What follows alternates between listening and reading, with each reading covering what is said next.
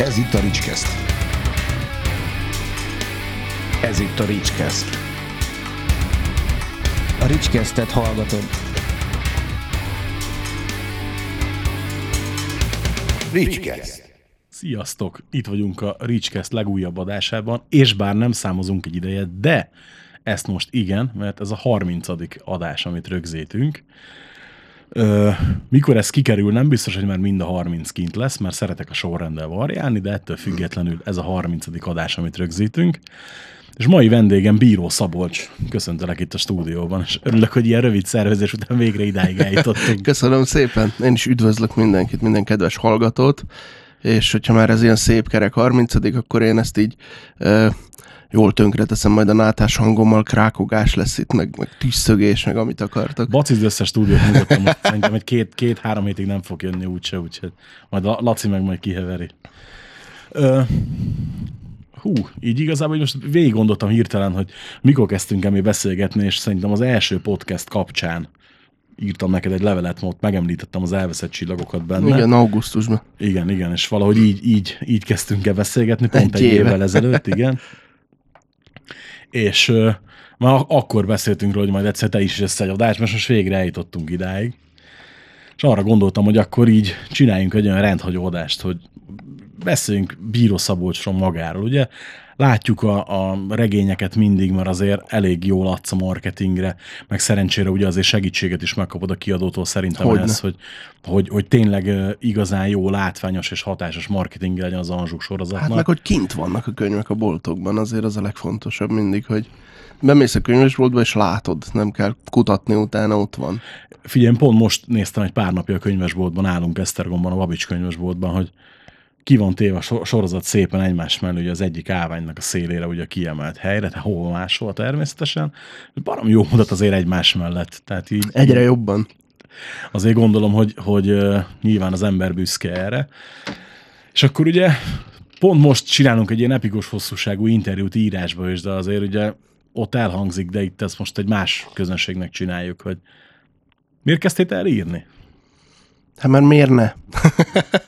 Ez te, teljesen ilyen, teljesen uh, automatikusan jött belőlem. Nem egy olyan elhatározás volt, amit sokan szokták mondani, hogy annyit olvastak, hogy, hogy jött egy ilyen vágy, hanem tehát az a, az a vicc, hogy már akkor történeteket mondtam, amikor még egy betűt se tudtam leírni. Tehát a legkorábbi emlékem, ami már szerintem ehhez kapcsolódik, mert, mert valahonnan onnan jött, hogy óvodában ilyen mindenféle kitalált történeteket traktáltam az óvónénit, meg a, meg a, meg a barátaimat. Makko csajozta. Hát uh, már akkor ilyen drámai szerelmes karakter voltam, nem, nem annyira csajozós, inkább ez a, ez a, ez a belehalós. Igen. De nem, nem, nem csajozós, hanem teljesen ilyen elvadult ötleteket, de ezt úgy mondtam el mindet, mintha ezek valóban megtörtént dolgok lettek volna. Egyre emlékszem nagyon, páran voltunk az újban, nem tudom, hogy miért vannak ilyenek, amik így beégnek az ember agyába, szinte látom is, hogy már nem is abban a nagy teremben, ahol a többiekkel, hanem valahol ott, ahol étkeztünk. Ilyen két-három gyerek, utolsók voltunk aznap, rajzoltunk, vagy valami ilyesmi, és így megszólaltam egyszer, csak is mondtam az óvónénnek, hogy nekünk otthon van egy piros, fölfújhatos repülőgépünk, ami vízre működik, és mi abba beülünk így családilag, és azzal szoktunk így menni mindenfelé, így nem tudom, tengerhez, meg, tehát hogy így hétvégente ezzel utazunk. Valahogy úgy képzelettem el, mint a Balú kapitánynak a gépét, csak ilyen full piros, tényleg, mint egy, mint egy, egy gumimatrac, csak röpülő, és, és az volt a durva, hogy annyira beleéltem magam, hogy már én is majdnem elhittem magamnak.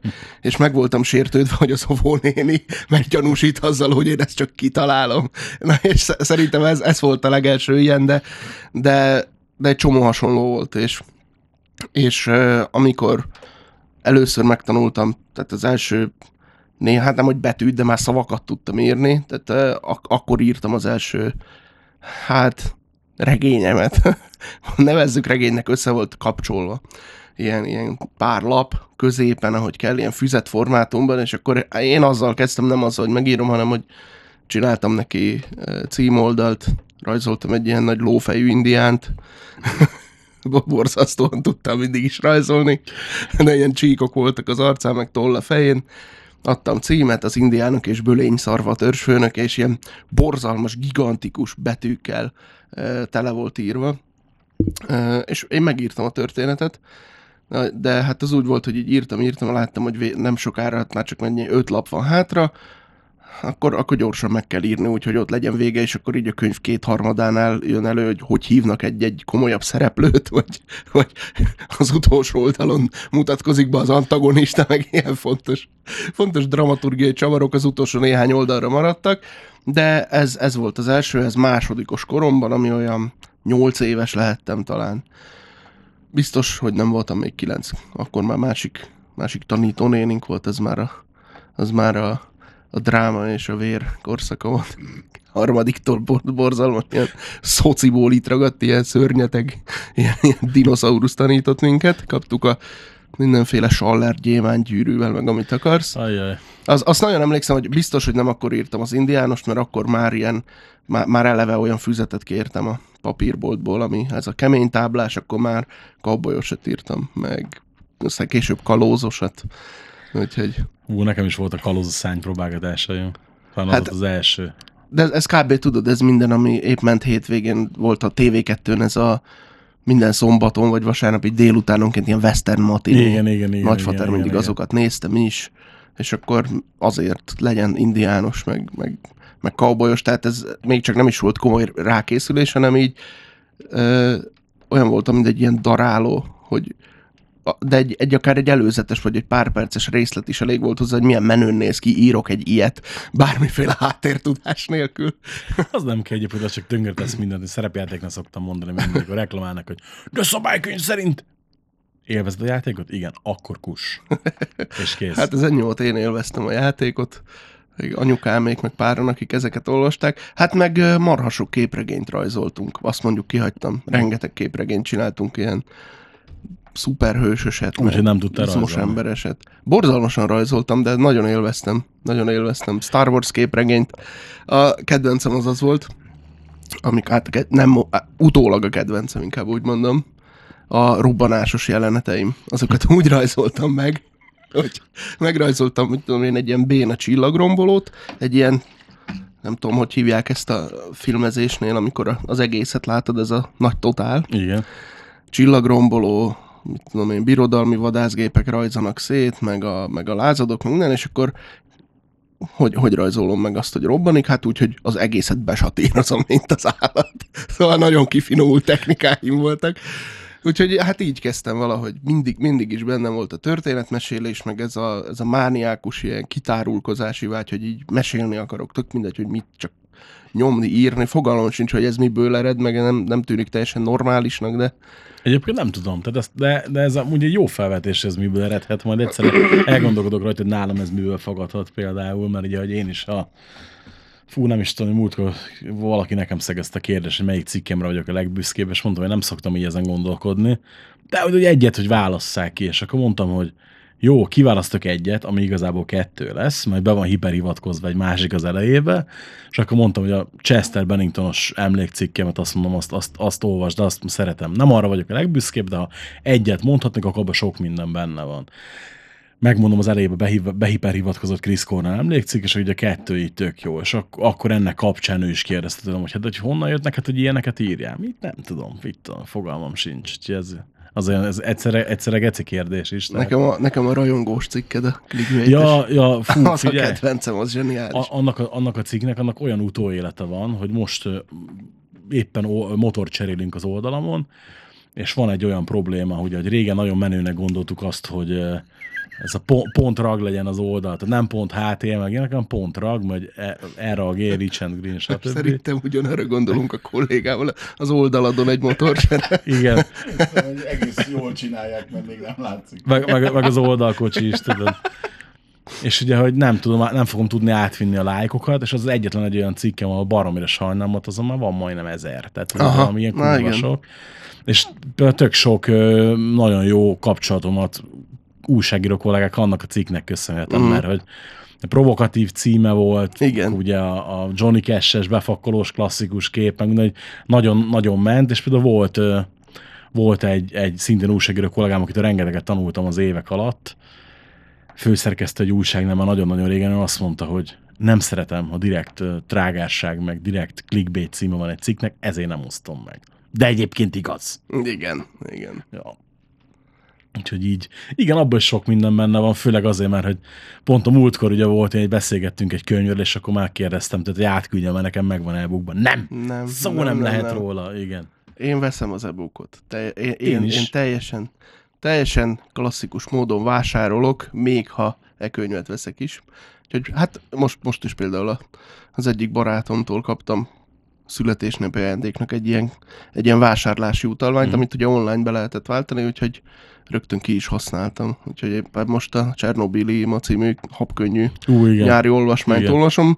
Szerintem azért is vagyok most egy kicsit fáradt, ezen gondolkodtam, hogy mi, mi a francér vagyok ennyire álmos, hogy otthon letoltam egy kávét, aztán az ideút felét végig aludtam, azért, mert egész éjjel arról álmodtam, hogy így mérjük a lakásba, hogy mi sugároz, meg mi nem. Borzasztó volt. Én így jártam most a kurva Stranger things hogy egyik éjjel, hogy a belsebeli oroszokkal álmodtam, hogy kergették a sugárzó medvéket az erdőbe, úgyhogy mondtam, hogy jó, nem, de hát azt így nem, nem lehet azért csinálni, és sikerült keveset aludni, de nem baj, azért, azért megérte. Úgyhogy így. Ja, Jól nekem- elkanyarodtunk a fő témától. nem, nem baj, nem baj. Amúgy nekem pont az Anzsuk volt az utolsó elkönyv, amit vettem. Most, hogy volt az akció, hogy egyben meg lehetett venni Ja, a ja. komplettet, akkor mondom. Az jó kis akció volt. Hát azt egyébként nem is értem, az, az annyira olcsó volt, hogy igazából szükségem nem volt rá, ugye, mivel ott van a polcon mindegyik, de azért le, le, figyelj, legyen meg, legyen meg e-book olvasón, és az a tuti. Látod, de nem is láttam, hogy az hogy néz ki digitálisan. Az egyben van fűzve az egész, nem? Tehát az, mintha egy könyv Aha. lenne. Igen. Ah. Akkor ez egy jó vaskos kis hétvégi olvasmány. Az biztos, igen. Pár millió leütés. Hát nem, nem, nem kevés karakter, igen. Hány regényt írtál meg, mielőtt az elsőt ki is adtad? Na hát ez a baj. Az önkritikának a, a teljes hiánya a korai években. Tehát én annyira örülök utólag, hogy én nem a saját nevemen kezdtem írni, meg hogy azok a könyvek az első néhány, azt nem tudtam betolni, és nincsenek kint kereskedelmi rendszerekben. Így is egyébként durván szokatlan, meg ilyen meglepő helyekről előkerülnek néha, hogy így nem is értem, hogy ebből még van, és hogy honnan, honnan szerezték meg emberek, de, de nincsen, nincsen kint úgy, hogy rá tudsz keresni. Na ez az, hogy, hogy én, én rögtön úgy mentem, jó, nem az első, persze nem a legelső az, ami megjelent, de hát ö, 18 évesen volt az első, amit úgy írtam, hogy most már elegem van, most már én meg akarok jelenni, hogy akkor írok, írok egyet, amit már kiadásra, és egy év múlva meg is jelent. Hát magánkiadásba, de, de azért az úgy nézett ki, hogy olyan szinten viszont volt önkritikám, hogy azért azt tudtam, hogy nagyjából, hogy mi minden kell ahhoz, hogy egy regény megjelenjen, tehát az nem csak a szöveg, amit belehánysz valahova, aztán szevasz, hanem én akkor szereztem rá szerkesztőt, korrektort, ö, éppen valami, valamilyen tök jó online, ingyenes online kurzuson részt tudtam venni, vagyis nem is részt, azt hiszem, hogy ilyen füzeteket küldtek ki hetente, ilyen digitális füzeteket a tördelésről. És tökre így, mint amikor a, az alapjait tanítják meg valaminek, tényleg a A-tól B-n keresztül C, tehát végig a, az ABC-n a legelső lépésektől a, addig a pillanatig, hogy, hogy azt el tudod küldeni nyomdába, ezt így megtanultam, hogy néz ki egy gerince a könyvnek, szereztem, szereztem, illetve nem is szereztem, az a gitárosunk volt a, a Viola Ferke a Csakvanból, aki megcsinálta az első, meg aztán az második, harmadik, negyedik könyvborítómat. Úgyhogy így összeraktam egy ilyen tímet, akikkel dolgoztunk, és ilyen Leslie Lawrence parafrázisokat írtam. Ilyen nagyon rövid 140, meg 200 oldalasokat. Hát azokat lehet, hogy nem kellett volna, de aztán meg ki tudja. Lehet, hogyha azok nincsenek kint, mm, nem tanulom meg azokat a dolgokat, amiket akkor ez, ezáltal, hogy megjelentek, meg kellett tanulnom, meg megtapasztalnom, lehet, hogy akkor nem jutok el ide. Tehát azért szoktam arra gondolni, hogy min- minden, minden hiba, minden elkövetett hiba, meg azok a könyvek is, amikre nem vagyok olyan büszke, meg azok a lépések, amik, amik, amiket akkor úgy tűnt, vagy hogyha csak azt az egy esetet nézed, akkor, akkor úgy tűnik, mintha nem kéne elkövetni, de mindegyik olyan, mint egy lépcsőfok. És azért, ahol most vagyok, hogyha e- erre mindre szükség volt ahhoz, hogy idáig eljussak, akkor, akkor utólagosan sem törölném ki a dolgot. Pont azt akartam mondani, hogy én szerintem azért olyan nincs benne, ami, ami ma már vállalhatatlan lenne. Hát van. Melyik, melyikre gondolsz? Hát figyelj, sivatag szeme, meg elásott Nem, titok, tehát nem, ez nem, olyan szinten nem, ponyva, nem, hogy... Nem, Szabi, szigorú vagy magadhoz. Figyelj, most ha azt nézed, hogy azok egy kezdőírónak a, az első könyvei, nézd, nem akarom nevesíteni az írót, de van olyan író itthon, akinek x száz könyve megjelent már, évente kiad itthon ötöt, vagy nem tudom mennyit, több különböző álnévon, tudod, kiről beszélek. Gonosz, hogy... De nem, de most miért De nem, de hát most nem- nem szerintem, arról van szerintem szó. ott, ott annak az írónak a női álnéven írt regényei kb. minőségben itt vannak, és ő ír 40 éve. Jó, de vagy nem, 50. ak- nem, senki ez nem akarom magam ö, hasonlítani. Nem, én persze, én sem hasonlítalak, csak mondom, tudod, hogy tehát én nem, nem vált. Ó, hát Jó, jó, persze, csak ott tudod, persze a, azért voltak. ma, mai fejjel, meg a mostani Jó, jó, nyilván. elképzeléseimmel. Tehát van a Kóza Nostra című regényem, regényem, nagyon, tehát az, az is szintén majdnem, hogy novella, mert ez, ez, ez is például problémám volt, hogy nem, nem tudtam ho- hosszú időt eltölteni szöveggel, és baromi gyorsan ledaráltam, és szerintem azok inkább ilyen novella és kisregény uh, határmesdjeim mozognak. Jó, mindegy is, de hát ezek jelentek meg egy-egy kötetként, és például a Kóza Nostra, amit én marhára szerettem, az azért mai szemmel így visszaolvasva, az tulajdonképpen a, a Mafia című csepéc játéknak egy ilyen, egy ilyen görbetükre. Tehát ott a Lost Heaven a, a város, ahol ez játszódik, az én városom a Cosa Nostrában, meg a Found Hell, és, és egy csomó, csomó jelenet meg van belőle idézve, meg a keresztapából, meg a sepphelyes arcúból, szinte önálló ötlet nincs is benne, hanem Hát jó, hát ezt az is, az is ez a, ugyanez a kategória, amit előbb mondtam, hogy ilyen daráló, hogy belenyomod a húst, és akkor figyelj, egy, egy gyors csintás, hogy ugye múltkor küldtem neked azt a pár régi uh, kézirat maradványt. látod, És- nem is nyitottam meg őket, basszus. Jó, jó, mondod. Jó, de jobban is járt, hogy nem nyitottad meg. Miket Igen, Majd, igen. majd Nem. elolvasom. Hú, de rossz vagy. Nem, tehát az- azok ú, nagyon rosszak. Akkor valamire tetszett, mikor írtam, na most már utólag visszaolvasom, rettenetesek. Na mindegy, és ugye, hogy tök jó kitaláltam, hogy mire szóljon a regény, majd utána bementem az egyik ö, könyvesboltba, és éppen le voltak akciózva a Tim Severin regények. Nem tudom, mi a sorozatnak a címe. Három kötet jelent meg itthon a fogságban, kalózok közt, meg a tengeri rabló, ez a háromnak a címe. Hát viking trilógia, nem? Nem, nem, nem, az nem viking, az valamilyen kalózos cucc. Ja, hogy az kalózos. Igen, hogy el, elrabolnak, elrabolnak két kisgyereket, és kalózt csinálnak belőle. Uh-huh. Na hát az én regényemben elrabolnak egy csávót, akiből kalózt csinálnak. És nem Hát tudtam- ilyenek. Figyelj, Oké, mondjuk én mentségemre legyen mondva, nem tudtam erről a könyvről, de így, így a zseniális ötletemre láttam, hogy hát ezt pá- megírta előttem valaki, meg valószínűleg még egy páran, úgyhogy így, így ez, nincs ezzel baj, szerintem, hogy Ilyen az ember valahonnan. ilyen egyébként előfordult azért már a komolyan vehető könyveimnél is. A Non Nobis Domine című regényemet, amit ugye négy és negyed évig írtam. Írtam talán három éve már.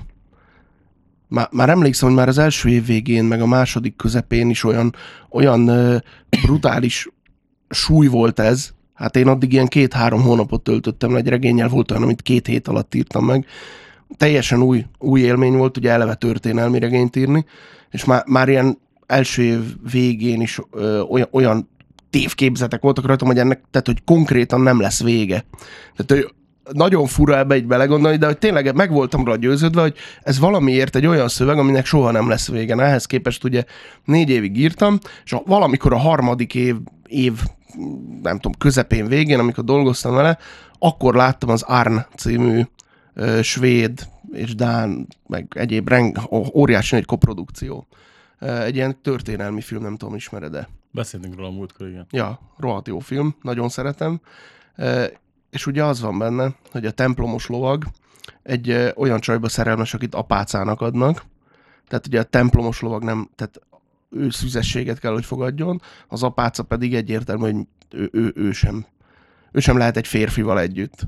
És én akkor már szerintem legalább egy-másfél éve dolgoztam azon a szálon, hogy a magyar templomos lovag beleszeret egy csajba, aki meg apácán, hát novíciának áll.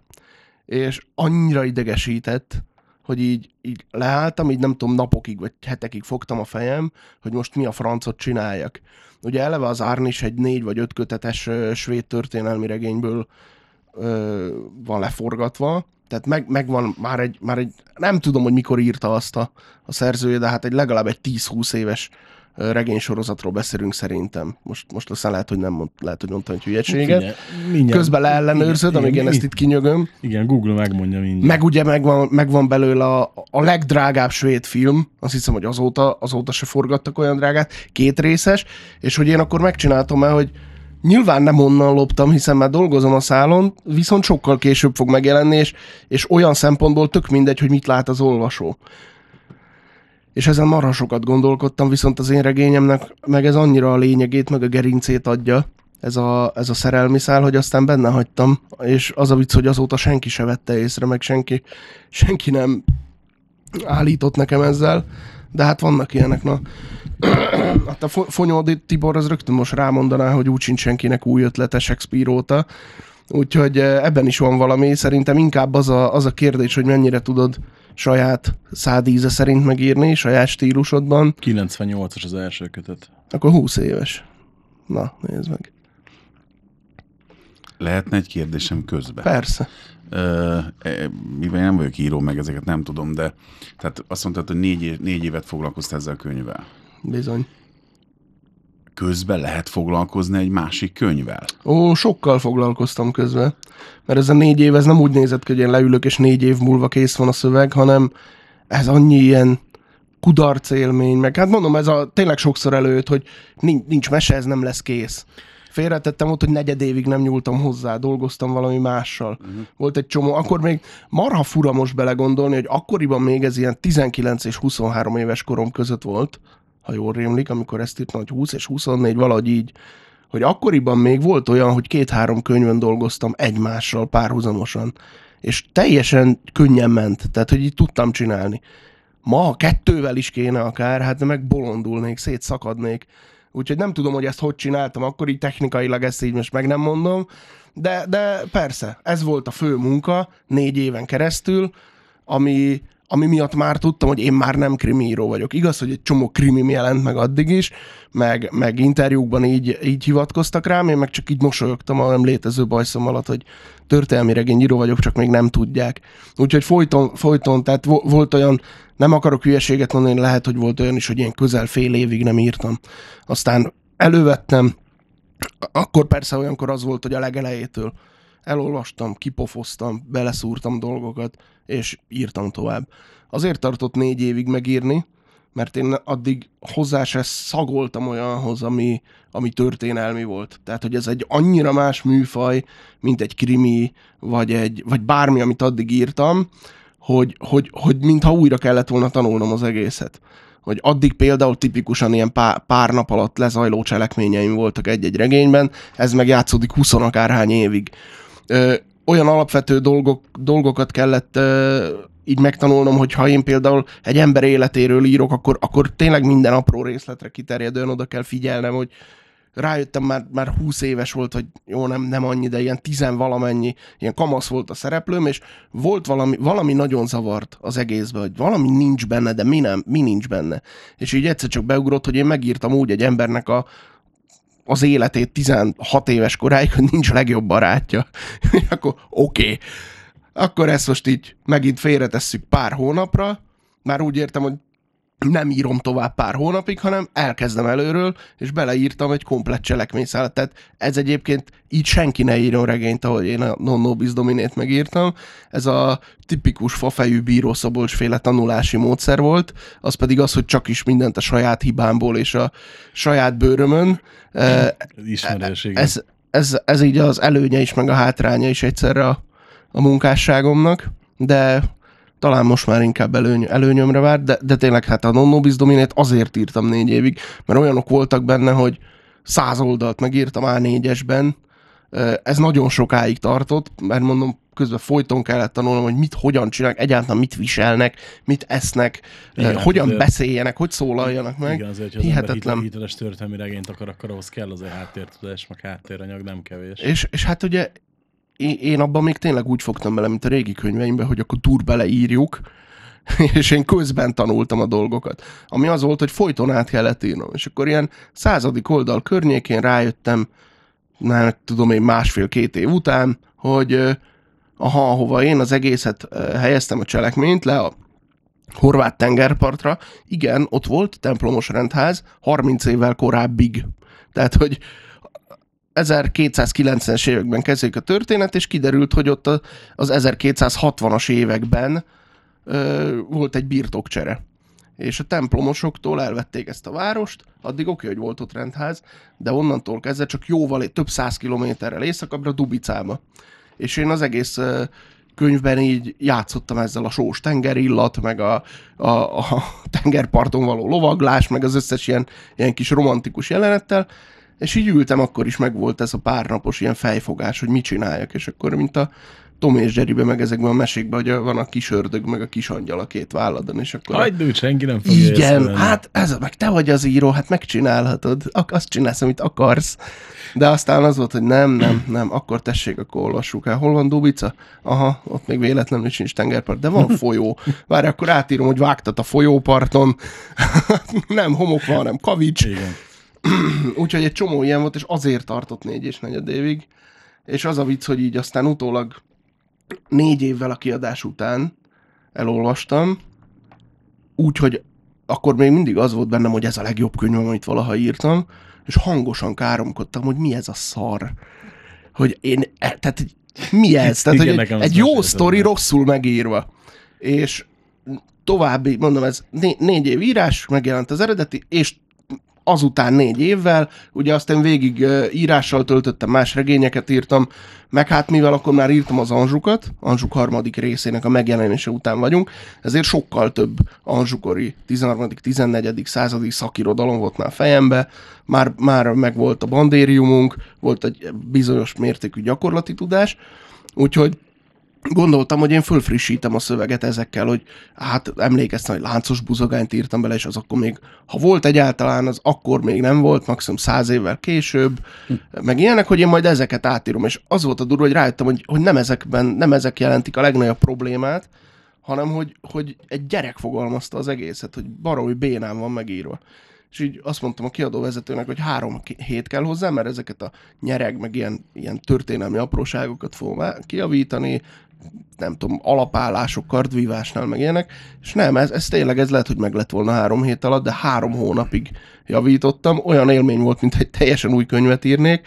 Az első rész, ugye a kelet-oroszlánja, Ugye ez ere- eredetileg két külön kötetbe jelent meg, most már, ami kint van boltokban, az egy vaskos, mert ez egyetlen regény. De ami annó kelet-oroszlánya ö, címen megjelent 2012 májusában, vagy áprilisban valahogy így, azt jóformán mondatról mondatra írtam át. Tehát úgy, hogy, de ne, nem, nem úgy, hogy újra írtam, hanem hogy így ott villogott a kurzor, végig töröltem a sort, és írtam helyette újat. Aztán kiderült, hogy a következő mondat se jó.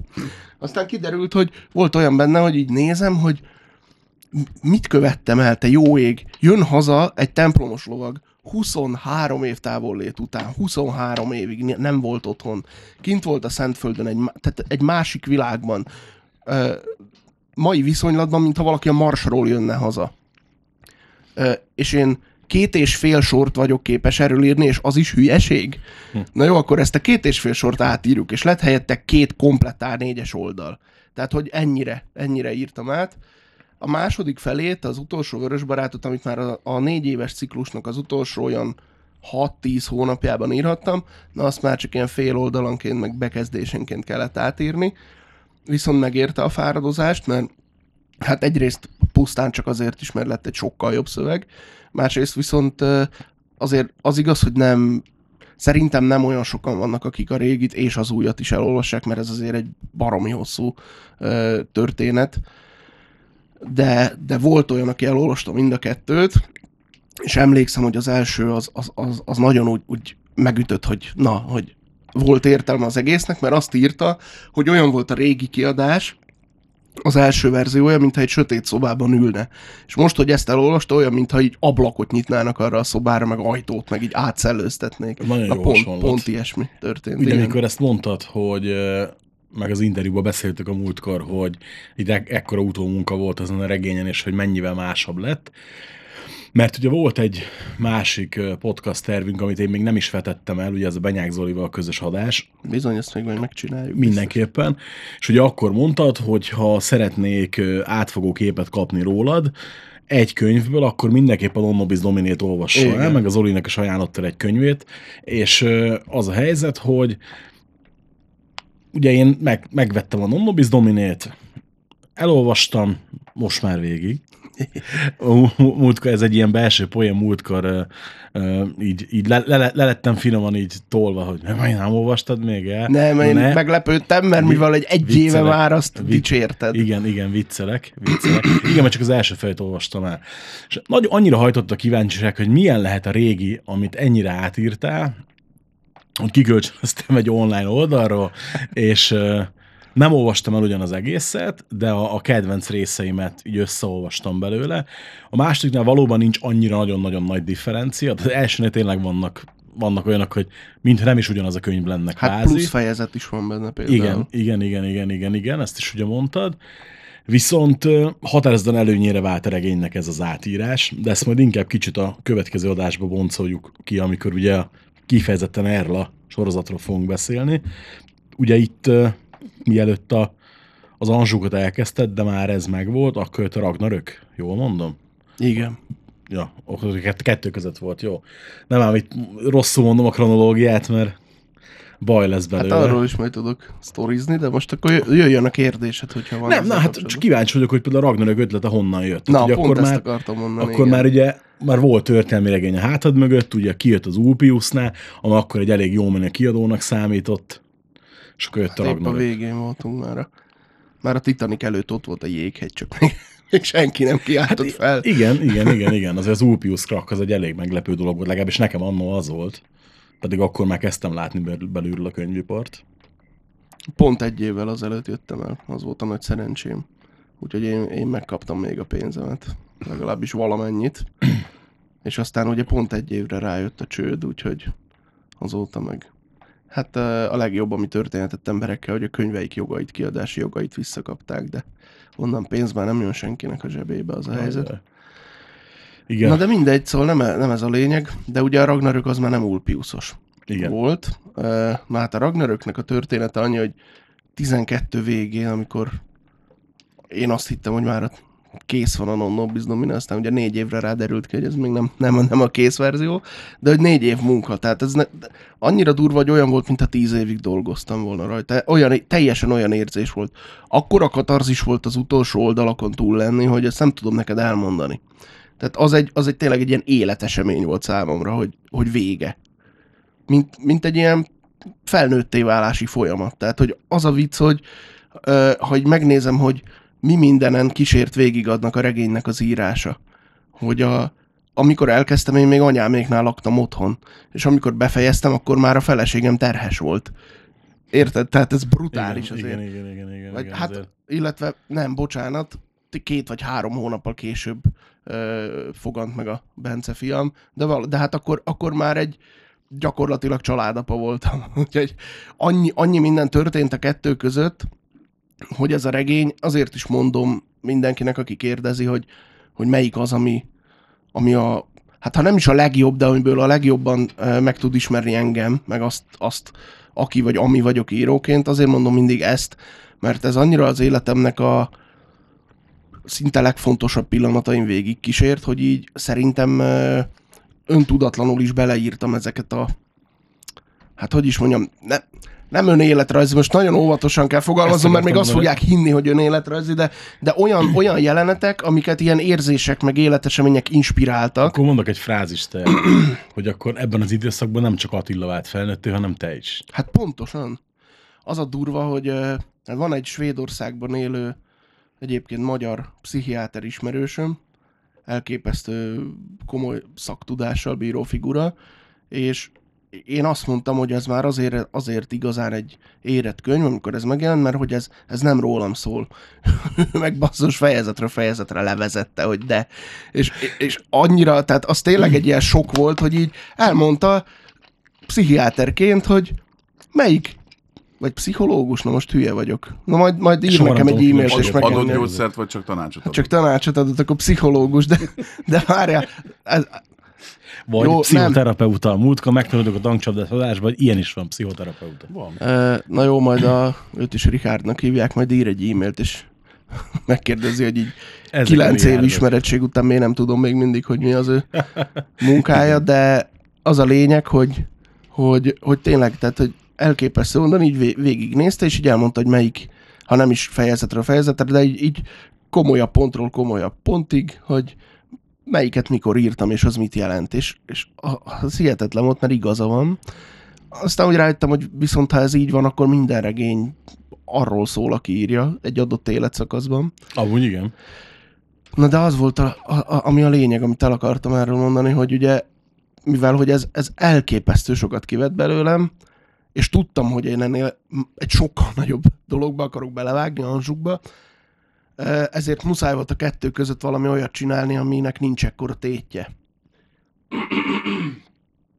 Szóval jó, hát akkor még vicces, azt hittem, hogy így matematika, meg ilyen logika mentén össze tudom rakni, hogyha ez két kötet volt és négy év, akkor a, az Anzsuk az 10 vagy 15 vagy hány kötet, hát ak- az még hatnak indult először a fejembe, aztán szerintem már így 10-hez számoltam, hogy akkor az hány év, akkor abban még nem vághatok bele, tehát gyakorlatilag két évig menekültem a feladat elől. Sőt, majdnem, hogy két és fél évig. Ami vicces, mert egy álommunka, meg önmagamnak kiadott feladat, de mégis volt bennem valami gát, ami talán nem is baj, mert az anzsukat pont jókor kezdtem aztán írni, de hát a kettő között mindenképp kellett egy ilyen gátlástalan gőzkieresztés. Ezt tudtam, hogy tehát abba, abba hogy azért bele lehet roppanni, hogyha mindig ennyire százszázalékosan komolyan veszi magát az ember. Úgyhogy hát a, a viking téma, de ez a ezt most ilyen sematikusan értsd a vikinget, tehát, hogy ilyen ordító barbárok, ilyen, ilyen nem, ne az autentikus vikinget Igen. lásd magad előtt, ez, ez valahol, valamikor gyerekkoromtól kezdve bennem volt, de, de, de nem emlékeztem rá. Tehát volt valamikor egy pont, amikor így, szerintem amikor láttam a 13. harcost először, Tudtam, biztos. Úgy azt- tudtam, biztos Hát figyelj, ez a viking benne. hagyományőrzőknek a 70%-a szerintem ebből a filmből indult. Meg figyelj, meg nem, meg eleve, tehát hogy, hogy bocs, csak hogy ugye mindenki mondja, hogy, hogy a Crichtonnak az az a regénye, amit legtöbben szidnak, hogy hát nem, a- nem a legjobb. Hát de ez e, könyv. ehhez képest egyébként az első kiadás meg mindig abban a legdrágább. Nem véletlenül, meg nem véletlen az, hogy a 13. harcos címen újra kiadott kötsárkányok itthon az, ami az újrakiadásból azonnal elfogyott. Meg az, hogy az a film... Az, lehet, egy, jó, az egy jó fantasy Figyelj, film. Le, lehet, lehet, hogy megbuktatták egyébként mesterségesen, hogy a biztosi csalás volt, a biztosítási csalás volt, hogy a Vajna elismerte aztán egy interjúban pár. Hát nem mondja ki szó szerint, de tök egyértelmű abból, amit meg ahogy mond, hogy ott, vol- volt fel egy kis ugye mismásolás, meg ugye az, hogy a film tempo, hogy a filmben a tempót nem mindenki ismeri fel, ugye, nem napok alatt tanul meg ugye a nyelvükön, hanem három hónap alatt, meg ugye ilyen apróságok. Imádom, el tudom szavalni szerintem kívülről. elképesztő jó hangulata van annak a Igen. filmnek, döbbenet. Szóval szerintem, amikor azt láttam, akkor így, így beugrott, hogy én is akarok majd egyszer vikingekről. De érdekes módon látod, akkor nem kezdtem el, hanem emlékszem, hogy akkor pedig az még bőven gyerek voltam. Hányas ez a film? 96, 7, 8? 99, Akkor 11 éves voltam. 98, 99. 10-11 éves voltam, és mégse kezdtem el írni, hanem emlékszem, hogy volt egy ilyen ötletem, hogy majd egyszer valamelyik nyáron majd összeolvassuk mindenfélét a vikingekről, és csak azután, és ezt teljesen elfelejtettem, és a Nonnobis Domina után így kattingattam, vannak ilyen eh, direkt trélere, uh, trélerekhez zenét író, ilyen, ilyen producerek, és valamelyik ilyen oldalon kattingattam, és előjött egy pusztán a zene, nem volt hozzá előzetes, csak egy zene ilyen, fú, mi volt valamilyen, ilyen, ilyen mélyen zúgó, da valami ilyesmi volt. És így azt láttam magam előtt, de ilyen őrületes módon, ilyen tök váratlanul beugrott, hogy ilyen szőrös állatok állnak egy hajóban, brutális tengeri vihar van, és ordítják, hogy csak ennyit tudsz. És abban a pillanatban tudtam, hogy na most kell viking regényt írni. De nem egy ilyen, nem egy olyat, mint amilyen a középkori regények, vagy a lovagregénynek a Nonnobis Domine volt, hanem egy ilyen, ilyen slasher szinte. És nem, tehát semmi, semmilyen ötletem nem volt még. Pont a következő hétvégére, vagy valahogy így volt, a haverokkal mozi együnk az Expendables 2-re. És megnéztem, Jaj, és már a felénél párhuzam. tudtam, hogy ezt akarom megírni középkoriba. szóval nagyon sokan, tehát az a vicc, hogy én már amikor írtam azt a könyvet, tudtam, hogy ez, ez mocskosul meg fogja osztani az olvasókat. És ez is, le, ez, ez is lett belőle, mert nagyon sokan szeretik, meg nagyon sokan utálják. És én nagyon utálom azt, amikor írók azzal takaróznak, hogy nem értették meg a könyvemet, de a szöveges értékelések alapján, amik a neten vannak, ilyen negatív szöveges értékelések alapján, nagyon soknál tényleg ez a helyzet, mert a, a Ragnarököt úgy írtam meg, mintha ilyen kis tehát nem tudok ennél jobb hasonlatot használni, mintha tele lenne linkekkel, amit csak akkor tudsz megnyitni, ha megvannak ugyanazok a közös átfedések, amikre én utalok a könyvben. Ö, így egyébként nem szabad regényt írni. Tehát ez a saját szórakoztatásomra megírt ilyen, ilyen tényleg gátlástalan gőzkieresztés. Úgyhogy tökéletesen értem azokat, akik nem értik, meg nem szeretik. Ettől függetlenül én imádtam vele dolgozni, és, és tényleg az van, hogy tehát, hogy nem szabad tőle semmi komolyat várni. Nagyon sokan uh, szerintem úgy állnak neki, hogy, hogy uh, ők komolyan egy viking témájú történelmi regényt várnak tőle, miközben ezt basszus Sylvester Stallone-nak az egyik akció orgiája élette. Tehát ez így született ez a könyv. Ettől függetlenül mégis aztán végül egy évig tartott, mire megírtam és azért nem tudtam meghazudtolni magam, mert akkor pár hónapig, emlékszem, még utána is fejből tudtam a nem tudom hányadik századi rúnaírást írni, meg olvasni, meg, meg ott a Bernát Istvánnak a skandináv mitológiáját elolvastam, és az a, az a rossz egyébként, hogy ezeket így kiveti az agy. Mert tudod, most már öt éve nem foglalkozom vele, és szerintem a 70%-ára, lehet, hogy 80%-ára nem emlékszem, de akkor, akkor, akkor mégis az volt, hogy fél évig úgy írtam, vagy pár hónapig úgy dolgoztam rajta, hogy teljesen komolytalanul, aztán álltam, hogy komolytalant is csak úgy lehet írni, hogyha te azért tudod az alapokat. Persze. Úgyhogy aztán meg, aztán meg ettől függetlenül hogy mit, mit akartam, meg hogy milyen lett, teljesen komolyan bele, beleástam magam ezekbe a dolgokba.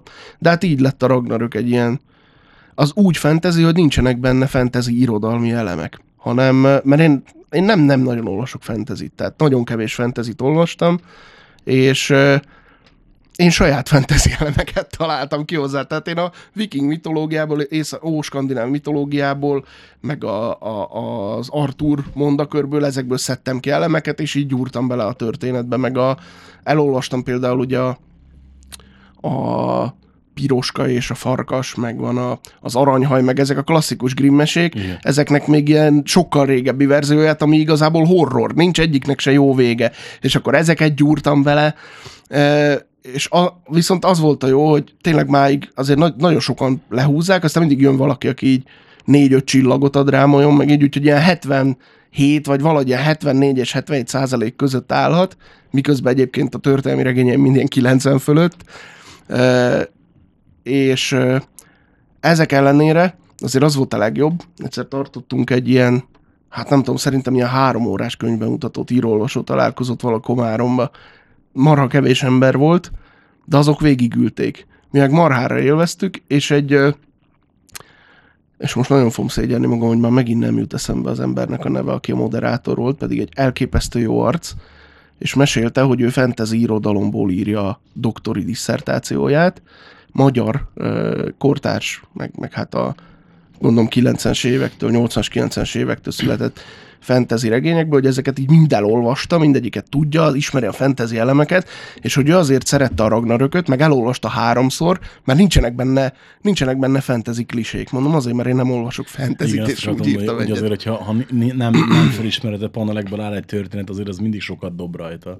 Mert akkor ugye okoz egy kis meglepetést, ami azért az nagyon fontos. De hát nyilván ezért vannak benne csalódást, vagy bizonyos olvasóknak csalódást keltő dolgok is, de hát mindegy, e- ezt mondom, ezt úgy írtam, hogy én pontosan tudtam, hogy regényt nem úgy kell írni, hogy én a Ragnarököt megírtam, ez ilyen gőzkeresztés magamnak, de tudtam azt is, hogy sokan fogják érteni, sokan meg nem fogják érteni, vagy értik, de nem szeretik. Tehát mindegyik konstelláció elképzelhető, de akiknek úgy azt mondom, hogy kellett, hogy, hogy tessen, azoknak tetszett is. Ugye nyilván azért nem tetszik az embereknek, mert egy kicsit kívül esik a komfortzóna. Ó, nagyon kívül esik. Viszont itt most csinálunk egy huszárvágást, hogy amivel közeledünk az adásnak a végéhez, hogy az Anzsukról, mint olyanról, meg a, az Ateneumhoz kerülésről most nem fogunk beszélni, hanem majd a következő adásban kivesézzük ezt részletesen. Okay. Viszont, ha már a Nonnobis Dominénél felmerültek az életrajzi elemek, akkor ugye én felfedeztem egy másik regényedbe is életrajzi elemeket, és erre nagyon jót beszélgettünk akkor egyszer. Ugye ez a regény a már említett Elveszett csillagok, ami a Főnix könyvműveinél jelent meg. Erről beszéljünk egy picit még, hogy annak hon, hogy jött az ötlete, és hogy, hogy miért gondoltatta azt, hogy neked azt meg kell írnod, meg hogy ilyen formában meg kell írnod. Mert az én szerintem a, a ugye nagyon nagy ifjúsági regény rajongó vagyok, ezt az előző könyves adásokban elmondtam, ma kihangsúlyoztam elég rendesen, és ez egy borzasztóan jó ifjúsági regény. Köszönöm szépen. Szerencsére ezt tényleg sokan szeretik. Uh, akkor a pár mondattal, meg gondolattal előbbit ezt kiegészítem, hogy ugye amikor valaki kérdezi, hogy mit olvasson tőlem ahhoz, hogy ismerjen, non nobis dominét és elveszett csillagokat szoktam mondani. Tehát ez a kettő teljesen más, más típusú, meg tónusú, meg hangulatú regény. Nagyon különbözik a kettő egymástól, de, de ez az a kettő. Ha ezt a kettőt elolvasod, akkor, akkor tudod, hogy ki vagyok én, és mit várhatsz tőlem. Na az elveszett csillagok az viszont szándékosan van tele ilyenekkel. Ú, nagyon fontos azért mondani azoknak a hallgatóknak, akik esetleg nem tudják, bár remélem, hogy nincsenek ilyenek. Az elveszett csillagok az, hát nem is tudom, hogy, hogy igazából hogy lehetne elmondani, hogy az egy olyan modern ifjúsági regény, ami abszolút hagyománytisztelő, és egy, egy fiú az, az egri csillagok kéziratának alternatív változatát keresi Egerben. És egy lány. És egy lány, igen, tényleg nagyon fontos, és egy lány. Ö, én azt mondtam viccesen, hogy ez kicsit olyan, mint hogyha írt volna a Szabolcs egy ifjúsági Da Vinci kódot magyar gyerekeknek, Hát, és, igen. és, és a kezükbe adott volna egy abszolút modern, de nagyon fontos, hogy hagyománytisztelő ifjúsági regényt. de, de olyannyira ö, tehát egyrészt Da Vinci Code, de másrészt meg annyira nem, hogy a 240 oldalas történetnek a 80. oldalán vetül fel először, vagy vetődik fel először, hogy van valami, amit egyáltalán ki lehet nyomozni. Tehát, Akkor hogy ugye nemzet aranya. így nemzet arany. Oké. okay. Nem, hát ezt, a, ezt is a Fonyódi Tibor mondta, még dumáltunk róla annak idején, amikor megjelent, hogy ebből, ebből marha jó forgatókönyvet lehetne írni, Abszolút, meg, meg, meg abszolút. ö, ilyen mini tévésorozatot, ami hát én még mindig nem tettem le róla, hogy ez valamikor Egy elkészülhet. könyves barátomnak ajánlottam, hogy- hogy egyébként, ha vennék a fáradtságot és csinálnának egy jó ifjúsági sorozatot, mint régen annyi ilyen volt, akkor ez egy nagyon jó alapanyag lenne. Na hát meg lehet venni a jogokat egész nyugodtan. Hajrá! Ez egy e, igazából a, a regény szerint 2016-ban játszódó, de én nem is tudom, hogy az évszám szerepele valahol a regényben. Tehát ez egy, ez egy mai, modern, nyári kalandregény. E, tudod, hogy mi az egyetlen, ahol le lehet nyomozni, hogy 16-ban? Hogy e, mivel, hogy ez ugye 20 nap, vagy valahogy ilyen, hú, most nem tudom, de ilyen 20 valány nap alatt játszódik. Durván egy hónap alatt. És e, hát eh, ehhez is teljesen más eszközöket kellett használnom, mint egy történelmi regényhez, és rájöttem, hogy én el fogok veszni ebben az egészben, hogy hol tartunk, és valahonnan lenyomtattam magamnak egy 2016-os nyári naptárat, ilyen nem is tudom, hogy egy, egy hét egy oldal, vagy egy hónap egy oldal, és, és így x be, hogy ezen a napon mi történik. Tehát oda, oda jegyeztem föl, hogy mikor hova kell menniük, kihúztam, ami már megtörtént. Ez az egyetlen, ahol tényleg azért a, az, hogy milyen nap van, és az július hányadika, az, az a 2016-os naptár alapján, de egyébként bármelyik, tehát ez játszódhat majd két év múlva is, mert ez egy, ez egy szerintem egy ilyen univerzális történet, olyannyira, hogy például a, a videodromos Luncer Gábor azt mondta róla, hogy olyan érzése volt, mint a 80-as évekbeli ifjúsági regényt olvasva. Igen, ezért mondtam, hogy abszolút Eh, hagyománytisztelő, igen. De egyébként azért, ez csak azért lehet, mert például nem nagyon használnak benne mobiltelefont, meg biciklivel mennek mindenhova, tehát teljesen klasszikust akartam írni. Valamiért uh, íróként mindig taszított az, hogy, hogy, hogy ilyen modern kütyüket használjanak a szereplőim, és a, a, ezért is szerintem, ezért is vonz annyira a középkor, mert ott, ott szó se lehet erről. Itt meg kikerültem azzal, hogy a, a főszereplő kisfiú az egy baromi szegény család, hát baromi, de el, elég szegény családból származik, és nincsenek ilyen mindenféle márkás cuccai, meg nincs mobiltelefonja. Illetve van egy ilyen nyomógombos kis valami, amivel az anyját fölhívhatja. Mind neked is. Ja, de nekem egyébként azért, mert én utálom a... Tehát nem, nagyon nem szeretem a simogatós telefonokat. Aztán majd egyszer, egyszer csak megint az lesz, hogy rájövök, hogy már nem tudok nyomógombosat venni, mert elmegy mellettem a technológia. Aztán muszáj, vagy utolér, inkább így mondom. Na mindegy, de, de nem, nem. Egyébként eh, ez az egy, ez nem azért volt, mert hogy nekem is nyomógombos telefonom van, nem. Egyszerűen azt akartam elkerülni, amit például egy, egy barátom kritizálta is, hogy nem így viselkednek ma a fiatalok, hanem basszus, még szép, hogy nem így viselkednek, mint ebben a regényben, mert a, ha tipikus uh, mai fiatalokról írnék, mondom, akkor ilyen ecsethajú gyerekek mobiloznának a plázába, és Egy, rohadtul nem erről szól a most csak történet. félig írom alá, mert uh, ugyan Esztergomban lakom, nagyon sokat vagyok a, vagyunk az anyósoméknál Pirismaróton, és ismerek uh, az előző munkahelyem révén is több fiatal srácot, akik egyébként most Zalán korúak, akik közül egyébként a, no- a normálisabb, ez nyilván relatív, de Na, szerintem persze, egyébként normálisabb, rengeteg- rengeteg igen, az, az egyébként ilyen, igen. Tehát, hogyha valaki kimozdul Budapestről, Ez ilyen rossz, rossz tipizálás, persze. Igen, igen, igen, igen. igen. Meg, hogy nem járnak múzeumba. Hát de mondom, oké, okay, de elolvassák a könyvet, és lehet, hogy ezután elmennek Pontosan. múzeumba. Meg ugye, hogy nem lehet, hogy elolvassák az egri csillagokat. Tehát, hogy persze, hogy nem olyan az Alán Peti, meg a, meg a hősnő, mint a modern gyerekek. A hősnő egyébként még egy kicsit inkább ő az, aki mindig előkapja Igen. az okos telefonját, és akkor még Zalán Peti, hogy menjünk a könyvtárba, könyvtár, Jézusom, nézzük meg a Google-n, tudod. Kicsit itt szivatja is, megvan ez a, ez a kis kétpólusú ö, na most nem tudom, mi a mondat másik fele, mindegy. megvan, a, megvan a yin és a yang, az a lényeg. Igen. A forró rántott hús és a hideg krumpli saláta. Ja, jaj, de jó hasonló. Na és na igen, hogy nem tipikus, nem tipikus mai gyerek. Egyébként ö, iszonyú nehéz volt a... Ezt azután írtam, hogy már megjelent az utolsó tartományú Riganzsuk 3, és gyakorlatilag újraírtam a Nobis Dominét, és azon gondolkodtam pont, hogy én szépen, mint, a, mint régen, fiatal koromban, majd így párhuzamosan írom az Anzsuk negyedik részét, meg ezt. És rájöttem, hogy ilyen, tehát hogy nem lehet. Olyan szinten más elbeszélő kell a kettőhöz, hogy azt nem, nem tudom megcsinálni. Lehet, hogy valaki képes, erre én képtelen voltam, és szabályosan ki kellett magam szakítanom a középkorból, hogy itt nem így beszélnek, hogy nem, nem az a cselekmény ritmusa, nem, az a, nem lehet olyan dramaturgiája, és hetekig írtam csak az első fejezetet, ahol ő az iskolából hazajön, és megjelenik az anyja, addig, hát ugye ez az első mennyi lehet? 10 oldal, 20? Az kb. igen. Iszonyatosan sokáig dolgoztam rajta, mert állandóan azon gondolkodtam, hogy hogy szólaljon meg egy, egy, egy ö, 13 éves gyerek 2016-ban. Nem tudtam. Hiába élek itt, de egyszerűen döbbenetes felismerés volt, hogy nem, nem tudok csak úgy csuklóból egy, egy mában játszódó regényt írni.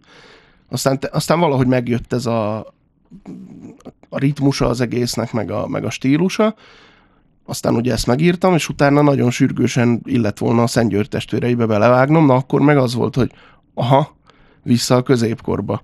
Tehát, hogy baromira nem olyan egyszerű, mint ami ennek hangzik, hogy én most akkor felcsapom a kis jegyzetfüzeteimet, és honnan megírom, mert egészen más lelkület kell hozzá.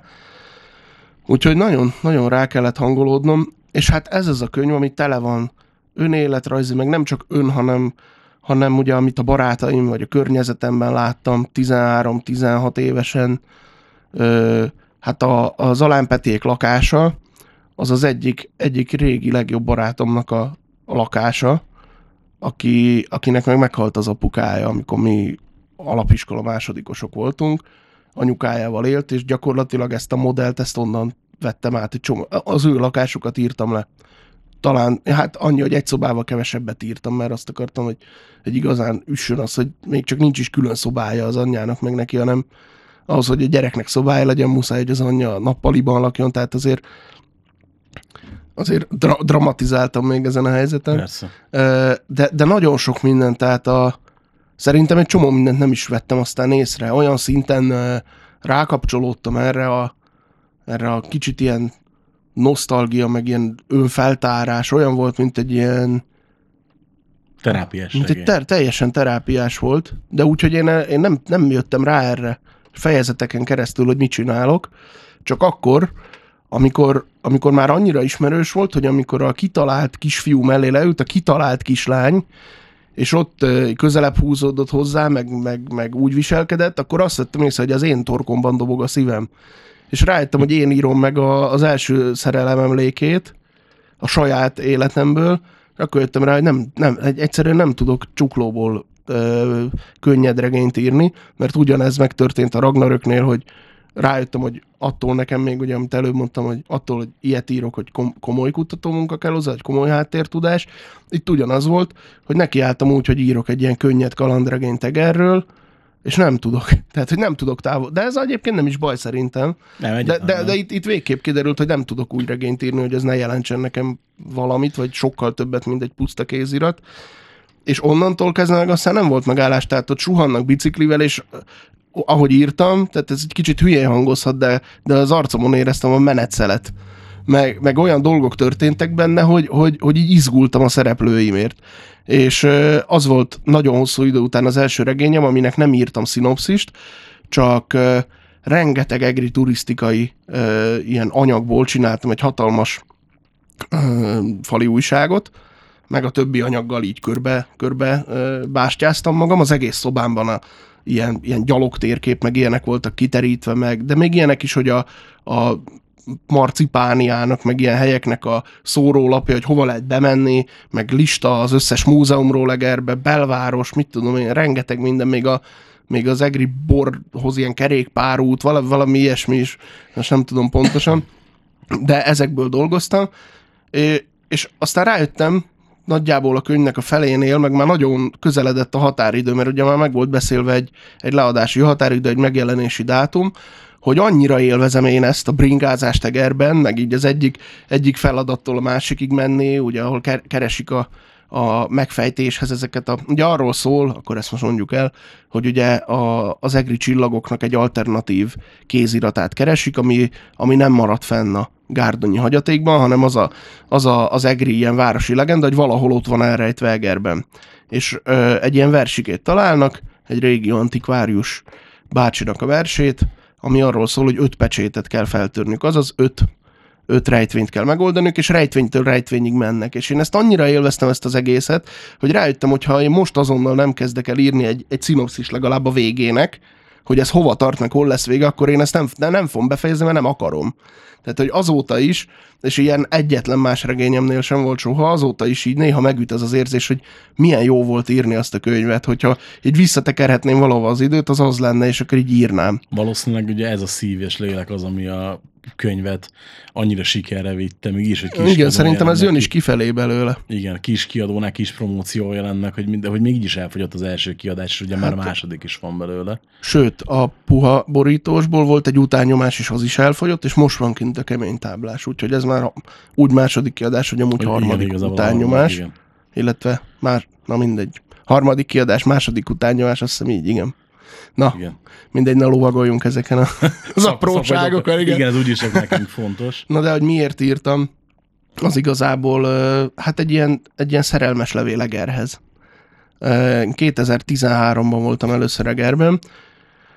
Úgy, hogy egyébként én azelőtt olvastam az egri csillagokat kétszer, hogy egyáltalán eszébe jutott volna bárkinek föladni kötelezőként, és az egri csillagokhoz kötődik az első olyan élményem, hogy ugye az, az író, író ember azért ez meg szokta jegyezni, hogy mi volt az első, amiért pénzt kapott, mi volt az első olyan írói munka. Hát nekem az első az az volt, hogy ültem bent a napköziben, nem tudom a többiek hol a fenébe voltak, lehet, hogy, vagy lehet, hogy nem is napközi volt, hanem tornaóra, fogalmam sincs. Egyedül ültem az osztályban, és bejöttek ilyen egyel-kettővel alattunk járó kölykök, hőzöngtek, meg mit tudom, hogy randalíroztak az osztályba, és valahogy így a, a káromkodásaikban, a kiabálásaikból így összeadtam, hogy ezeknek el kéne olvasni az egri csillagokat, és marhára nem akarják, de jövő hétre kell nekik belőle írni ö, olvasónaplót.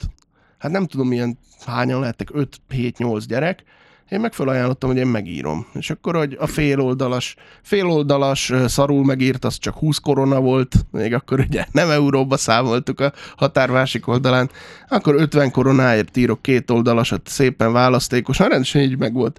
A- És én nem, nem, nem nagyon szoktam zseppénzt kapni, hanem inkább az volt mindig nálunk a, a dolgok rendje, hogy amire szükség van, azt úgy is megkapom, amire meg vágyom, arra meg ott van a Jézuska, meg a születésnap, aztán ennyi. De itt azért bekerestem. És ennek ellenére soha nem jutottam el Egerbe. Akkor voltam ott legközelebb, amikor, amikor Bogácson nyaraltunk, és aztán hazafele valahogy áthajtottunk Egeren, meg valahol ott a külvárosban fogalmam sincs, hol kajáltunk, és akkor egyszer eljöttünk így autóval a vár alatt, és akkor, akkor jutott eszem, hogy basszus, tényleg háromszor olvastam az egri csillagokat, és még mindig nem voltunk Egerben, és 2013-ban majdnem 25 évesen jutottam el oda kiadó vezetőként, ugyanis kiadtam a Muhari Zalán első és eddig is egyetlen könyvét, az egy tucat esztendőt, ami az Egri baroknak az utolsó 12 évéről szól, és egy teljesen klasszikus kiállítású könyv, ami azt jelenti, hogy ilyen, ilyen ezek a klasszikus rajzok törik meg a szöveget. Mm. Olyanok, mint régen a részkarcok. Muhari Zalán, aki egyébként Maszárovics Zoltán, a regényben is szerepel, mindkét név, ő az EGRI infektológiai osztálynak a vezetője, remélem jól mondtam, egy, egy orvos. És ír, írt egy könyvet, ezt én adtam ki a históriummal, és akkor eljutottam oda kiadó vezetőként. És pont akkor, amikor voltak 13-ban ezek a bazi nagy hóátfúvások márciusban, hogy leragadtak az autók az utakon, azután egy héttel, úgyhogy túl nagy városnézés nem volt, mert didergető hideg volt, de azért a dobótér, meg, a, meg hát a, a, a vár is megvolt. Azt hiszem, hogy a város a város alatt az már csak egy évvel később, de most ebben nem vagyok biztos. Tehát azért ezek a legalapvetőbb dolgok megvoltak, és az nekem egy olyan kulturális sok volt jó értelemben, hogy én azonnal tudtam, hogy igaz, hogy nem ismerem ezt a város, de regényt kell írnom róla. Tehát, hogy valamit. Aztán az is összeállt, hogy ifjúság itt, mert bennem van egy ilyen tipikus, ilyen naív rácsodálkozó mai napig, és azt a felnőtt regénynek nem bocsátják meg. Igen, azt általában meg Miért naív a főszereplő? Azért, mert 13 éves, senki nem fogja megkérdezni. Azért, azért tetszik neki minden. Egerben egyébként rengeteg probléma van, egyébként, ezt most olyan parasztosan nem mondtam, egyébként rengeteg probléma van, ez azért most már így pár éve járok oda, ezek azért kitűnnek, meg látszanak, de még ennek ellenére is egy elképesztően szerethető város, ami azért többet érdemel. Most például nagyon, nagyon szomorú voltam, ami a regényben is egy kultikus hely az Egripas a sátra, ami ott van a dobóbástya tövében. Hát az most már bezárt, oda van írva, hogy bizonytalan id- időre bezárt, eladó, a kis ilyen stilizált kapuja az rohadt szét, és nagyon-nagyon szomorú voltam, mert ez azt hiszem, hogy a harmadik olyan hely Egerben, ahova szerettem járni, és egyszerűen nincs fogyasztás, állítólag mennek el a fiatalok, Szóval amikor a, az elveszett csillagokat írtam, az még tényleg ez a naív rácsodálkozó ö, habitus volt, és, és egy ilyen, hát ben szerepel a regényben még az is, hogy itt még a kakaó is finomabb, mint máshol, meg aki, aki nem, vagyis aki Egerben lakik, és nem szeret itt lakni, az nem tudja, mit kapott az Istentől. Aztán azért most, most ezen a nyáron megint voltam, és, és nem, nem nagy örömmel, de azért azt mondtam a feleségemnek, hogy lehet, hogy idén a Zalán Peti se érezte volna magát annyira jól itt, úgyhogy nagyon sajnáltam ezeket a dolgokat, viszont láttam, hogy bizonyos helyeken meg, meg felújítások mennek, átépítés, úgyhogy hát fura dolog ez, mert uh, ugye, Szerintem ezt mi ezt a elég átérezzük. Ez tehát ez, hát gondolom, gondolom, hogy nem az egyetlen magyar város, ahol... Esztergomról is írhatná egy könyvet, de tényleg, egy olyan arra, majd, szépet. arra majd írok én. Na, Egyébként egy csomó, hát Komárom is. Most uh, például Komáromban, Komáromnak most a felvidéki oldala is olyan, hogy emlékszem, amikor először sétáltunk ott egy nagyobbat, és meg voltam döbbenve, hogy egy, egy gyönyörű szép város, tör, történel, nagy történelmi múlttal ö, mennyi potenciál lenne benne, és az embereket nem érdekli, és ezért zár be egymás után egyik, egyik lokál a másik után, mert nincs fogyasztás, nem jönnek, marha szomorú dolgok történnek ezekkel a, az igazán, tehát olyan városok, hogy ah, mindegy. Mindegyikről lehetne legalább egy ilyen, Ne- egy ilyen ne- szerelmes történelmi. Ne is szomorkodjunk itt az adás végén, mert kicsit túl szaladtuk az időt, de nem baj, ennyi belefér. Mondanám, hogy nem menjetek sehova, de ugye a második rész az nem biztos, hogy azonnal követni fogja az elsőt, viszont lesz egy második része is ennek a mai adásnak, ahol az Anzsuk sorozatról fogunk beszélni, ugyanis megérdemel egy külön adást. Köszönjük szépen, hogy meghallgattatok minket. Ha bármi óhaj, sóha észrevétel van, akkor a richkukat richandgreen.hu e-mail címre írjátok meg nekem, vagy írjátok meg a facebook.com per szénégető Richard oldalra. Illetve, ami nagyon-nagyon fontos, ha szeretnétek, hogy több Richcast készüljön, akkor a richcast. nem, bocsánat, akkor a patreon.com per Richcast oldalon lehet támogatni az adást. Köszönjük szépen a figyelmet! Köszönöm, hogy itt lehettem.